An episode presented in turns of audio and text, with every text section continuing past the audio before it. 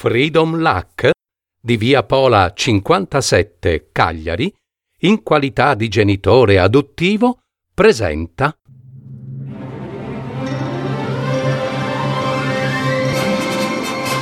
Fiabe, favole, racconti, leggende, adattamento e messa in voce di Gaetano Marino. www.paroledistorie.net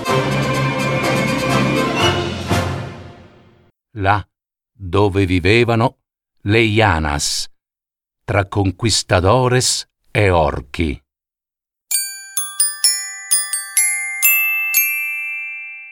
Tanto tempo fa, quando ancora il tempo era senza tempo, nelle valli, nei boschi e nelle colline di Hyknos, una grande isola posta al centro del mare, vivevano le Ianas, conosciute come le piccole fate. Erano creature alate, misteriose, assai piccole e straordinariamente belle. Apparivano solo nella notte, perché la luce del sole poteva rovinare la loro pelle fragile. Abitavano nei boschi, oppure vivevano nelle domus dei Ianas, case delle fate, scavate nelle rocce. Tra le tante fiabe di Ianas si narra una triste storia di uomini malvagi e senza scrupoli. Si chiamavano conquistadores ed erano pirati assai feroci avevano saputo dell'esistenza delle Ianas e del loro tesoro da un pescatore dell'isola, trovato naufrago in balia del mare. L'uomo aveva svelato di quella ricchezza dietro la promessa di una grossa parte del tesoro. Ai pirati non pareva vero di poter mettere le mani su quella immensa fortuna e soprattutto senza neppure molta fatica, né di dover fare un rischioso arrembaggio. Le loro promesse fatte al pescatore naufrago, ovviamente, erano un inganno. In una notte di luna nera, i conquistadores sbarcarono sull'isola. Cercarono, braccarono e distrussero tutto quello che incontravano. Uccisero uomini, donne e bambini, finché giunsero davanti alle domus dei Anas.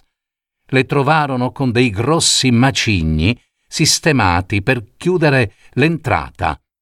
I pirati urlarono alle Ianas di levare quei macigni, altrimenti non avrebbero avuto pietà.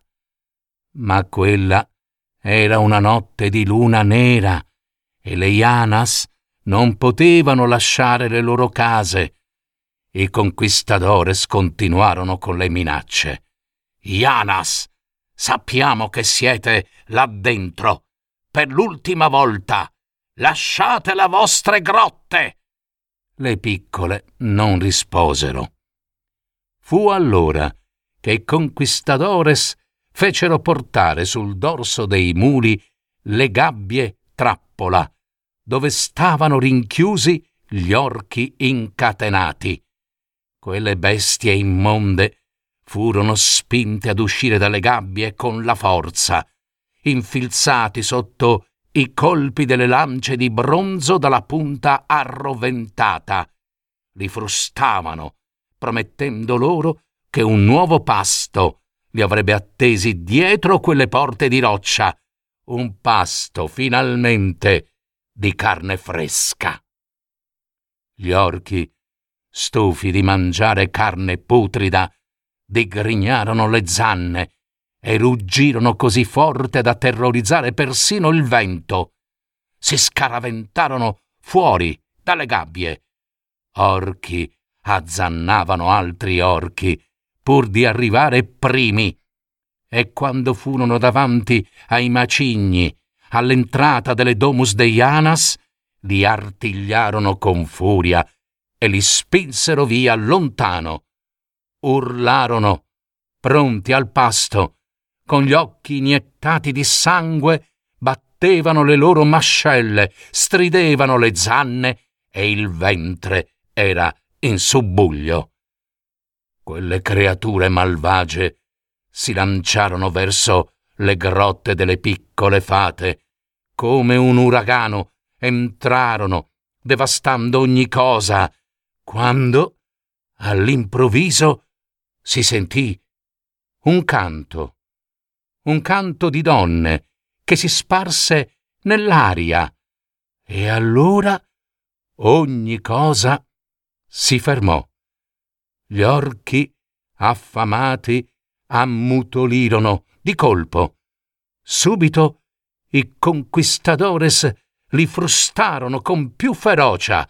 Avanti, avanti, maledetti orchi, avanti, bestie immonde! Quel che cercate è dentro quelle caverne! Prendetene e fate il vostro dannato pasto! Quella è carne fresca! Portatevela in gabbia e mangiatene quanta ne volete! Avanti! Gli orchi avanzarono comunque, spinti dalla ferocia dei conquistadores, finché entrarono tutti nelle domus deianas. Ma appena furono dentro, si fermarono di colpo. Restarono immobili come pietre e smisero di latrare. Le Ianas erano lì, cantavano come vittime pronte al sacrificio e in attesa d'essere divorate da quelle bestie immonde. Accadde invece qualcosa di misterioso. Gli orchi chinarono lo sguardo, abbassarono le spalle e sciolsero i pugni, ritrassero lo zanne e artigli e poi si voltarono verso l'uscita della grotta e con passo deciso e grido di bestia, appena fuori dalle domus deianas, ruppero le catene, batterono forte i pugni sulle ginocchia e misero in fuga i conquistadores. Rimase il silenzio di quegli orchi. Erano tutti con gli occhi stupiti e non riuscivano più a ruggire. Sentirono inumidirsi gli occhi. Poi si guardarono intorno mentre tiravano su con il naso. Che era successo? Il canto delle Ianas era rimasto in loro. Per la prima volta sentirono nel petto un grande battere la gola si strinse e qualcosa sgorgò dai loro occhi. Erano lacrime, fiumi di lacrime che scivolavano via tra i solchi segnati dalle rughe del viso. In quel momento, e per la prima volta, pensarono di non aver mai pianto. In silenzio fuggirono via, pieni di vergogna, dritti verso il mare, dove si tuffarono e scomparvero. Mai più tornarono sull'isola di Icnos. Le Ianas erano salve, insieme ai loro tesori, ma, ahimè, ahimè, sentivano che oramai le loro case erano state profanate per sempre. L'odore acre degli orchi aveva riempito l'aria. Ora non potevano più abitare in quelle case e per questo furono costrette ad andar via dall'isola. Attesero il primo vento e quando esso arrivò vi salirono sopra e cavalcando nell'aria scomparvero. mentre altre Ianas riuscirono a nascondersi sottoterra, dove continuarono a tessere con i loro telai la vita degli uomini. Voglio svelarvi un segreto. Se doveste avvicinarvi ai luoghi dove stanno le domus deianas, adagiate piano piano l'orecchio al suolo e trattenete per qualche momento il respiro e ascoltate, ascoltate. Se siete fortunati, potrete sentire ancora oggi i loro telai, dove nascono tessuti e broccati preziosi. Ma ricordate che questo è un segreto e come tutti i segreti bisogna tenerlo per sé.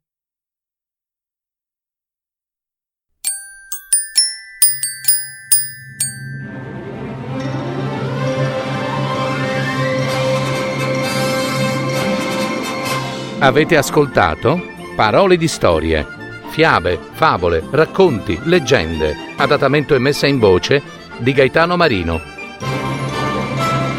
www.paroledistorie.net